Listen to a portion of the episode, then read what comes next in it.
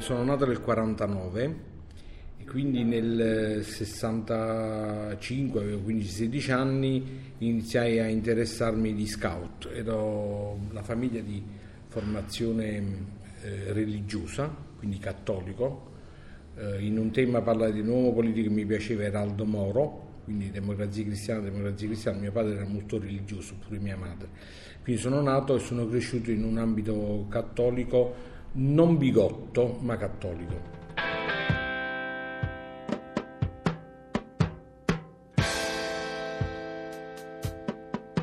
A 13 anni sono andato negli scout e quindi 63, 62, 63 e, dove sono rimasto fino agli anni 74.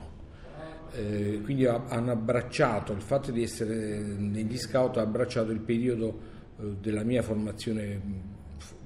fondamentale, quella che, che sono gli anni eh, vicini agli anni al 68, insomma, che abbiamo attraversato eh, dal 66 al 74-75 sono stati gli anni caldi, gli anni anche molto belli. Io pure da buon boy scout sulla mia cintura c'era scritto Viva Mao, che era semplicemente un, um, così, un, un modo per, per, protestare, per affermare delle cose un po' contro il mondo, il mondo dei grandi.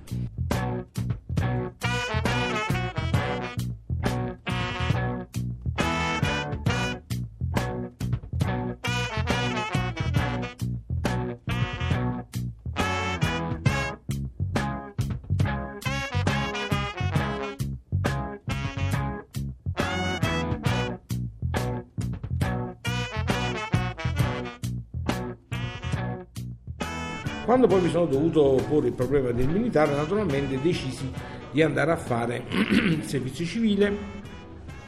e quindi eh, iscrizione alla LOC, la Lega degli Obiettivi di Coscienza, che era un po' gestita dal Partito Radicale, Marco Pannella, Roberto Ciccio Messere eh, ed altri, e loro e il movimento non violento, quello di Perugia di Aldo Capitini e che erano veramente i fari per noi giovani dell'epoca. Quindi decisi di fare questo um, servizio civile. Quando vidi che c'era la possibilità di fare la mensa dei bambini proletari, andai a parlare con Geppino Fiorenza, il quale naturalmente fu molto contento e anzi io eh, andai a trovare tra altri nell'elenco degli obiettori, che erano i primi corsi che si facevano, Nell'elenco degli obiettori italiani che volevano fare il servizio civile, individuai tre ragazzi che pure volevano fare il servizio civile alla mensa per dedicarsi ai bambini.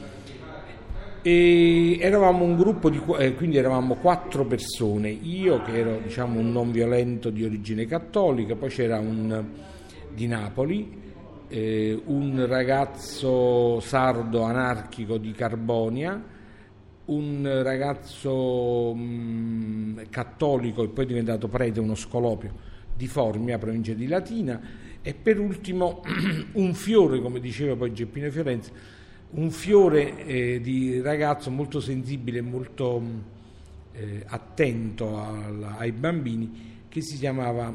eh, che si chiama eh, Furio Spediti, un, un paese loro ciuffenna, saranno centinaia di abitanti nella provincia di Arezzo. Quindi già tra di noi eravamo quattro persone completamente diverse, però unite dal fatto di voler andare a fare servizio civile alla mensa dei bambini proletari.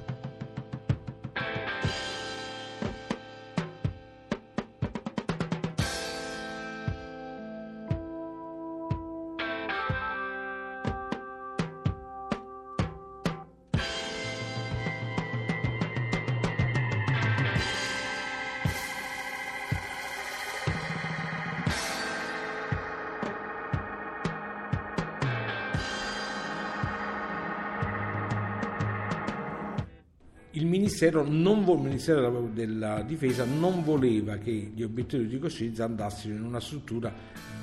dietro la quale comunque c'era lotta continua, comunque i gruppi extraparlamentari.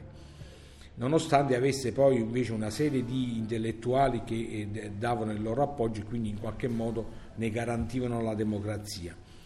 E l'atteggiamento del, del Ministero, dunque, poiché noi facciamo una specie di carra il centro di addestramento, ma si chiamava in un altro modo naturalmente, andammo a fare a Ivrea. Eravamo una trentina di persone ospitate in una cosiddetta casa dell'ospitalità che era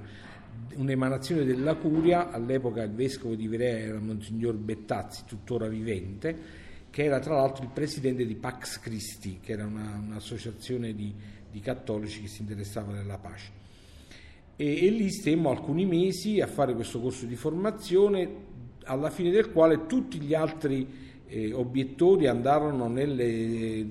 sedi eh, per le quali avevano fatto domande e rimanemmo solamente noi quattro più due o tre che rimanevano lì alla casa dell'ospitalità ebrea a svolgere il loro servizio civile e il ministero non, dava, non dare nessuna, non dava nessuna spiegazione. La mensa naturalmente richiedeva la nostra presenza e tutti e quattro noi, concordemente, pur se con eh, provenienze diverse e ideologie diverse, mandammo una lettera raccomandata, quindi fatta con tutti i crismi della non violenza, perché il non violento non si nasconde, ma fa tutte le cose alla luce del sole, mandammo una raccomandata al Ministero Levadife, si chiamava all'epoca, dove era responsabile un certo Fanfani, che non ho mai capito se fosse poi parente di, di Amintore Fanfani. Questo, e naturalmente mandammo una copia anche alla Mensa. Naturalmente la Mensa eh, Geppino Firenze, che era il coordinatore, si incazzò moltissimo perché noi avevamo fatto un gesto eh, non, non, consono e che poteva in qualche modo rivelarsi controproducente, cosa che invece non fu perché Geppino fu richiamato dal, dall'Evadife a, a, Roma il Ministero e andò eh, al Ministero a parlare mh, con questo direttore che si chiamava Fanfani e in verità l'accompagnai anch'io mi aspettai fuori alla porta perché non potevo in quanto militare andare, eh, andare a chiacchierare con questo dirigente. E voglio eh, far ben capire che praticamente noi quattro abbiamo fatto una specie di diserzione anche se l'avevamo, l'avevamo comunicato. E questo signore disse a Fiorenza di farci rientrare immediatamente a Ivrea che nel giro di una settimana avremmo avuto il trasferimento, cosa che naturalmente avvenne, ma questo dimostrava anche il fatto, io mi permetto di dire, del, non lo so, del salve dire codardia delle istituzioni, ma insomma non, non so come di, di, dire con altri termini, ma insomma certamente si fottettero di paura perché questa raccomandata che noi avevamo inviato regolarmente a detta di questo oh, Fanfani, noi faremmo finta di non averla mai ricevuta. E, e quindi diciamo in qualche modo questo braccio di ferro eh, fu una cosa giusta che noi facemmo anche se poi Geppino non era favorevole perché naturalmente stava un po' nell'occhio del ciclone. E quindi dopo una settimana arrivammo alla mensa.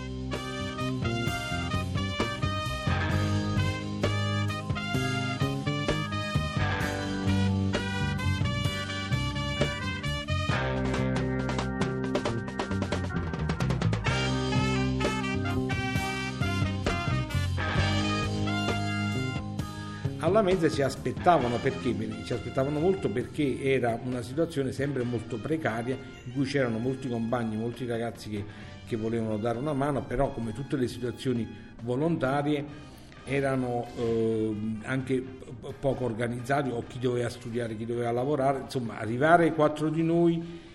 a tempo pieno era una cosa molto utile, infatti poiché c'erano quattro gruppi di i ragazzi erano suddivisi in quattro gruppi, ognuno di noi arrivò, andò in un gruppo. Una notazione di carattere logistico, noi avevamo vabbè, la solita paga del soldato che all'epoca era 500 lire al giorno e l'ente, cioè la mensa, riceveva mi sembra 160.000 lire per poter ospitarci, cercammo una casa, ma di comune accordo con, con Geppino e con gli altri della mensa pensammo di far risparmiare alla mezza questi soldi, quindi rimanemmo a dormire nelle stanze dove, si, dove poi la mattina c'erano i bambini, il pomeriggio c'erano i bambini, anche con una situazione un po' arronzata, però eh, fu una cosa che alla fine eh, non fu nemmeno così, così pesante. Questa era la mensa che a noi c'entrava in panza a sconfiggere l'inedia perfino lì